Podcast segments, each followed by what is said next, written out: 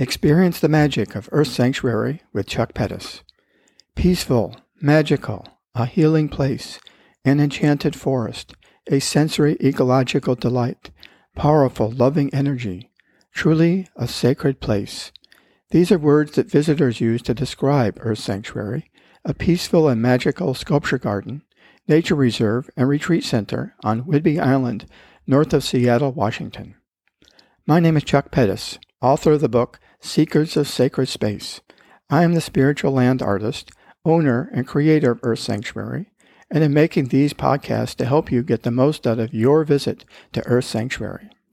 In this series of podcasts, I will explain the stories and secrets about each of Earth Sanctuary's sacred spaces.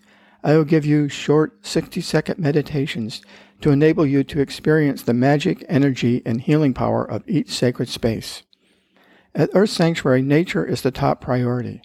I and my team of experts have created and are implementing a 500 year plan to return Earth Sanctuary to an old growth forest with a maximum diversity of birds, wildlife, trees, and plants. To date, we have planted 15,000 native plants and 3,250 trees. I will tell you how we design with nature and how I have created Earth Sanctuary with the cooperation and help of the spiritual hierarchy, including the landscape angel, devas, deities, Buddhas, and bodhisattvas.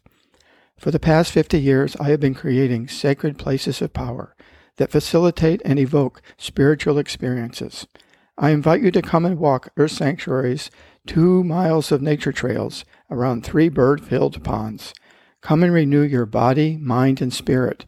Experience heightened insights and meditations in the labyrinth, stone circles, medicine wheels, and other environmental artworks.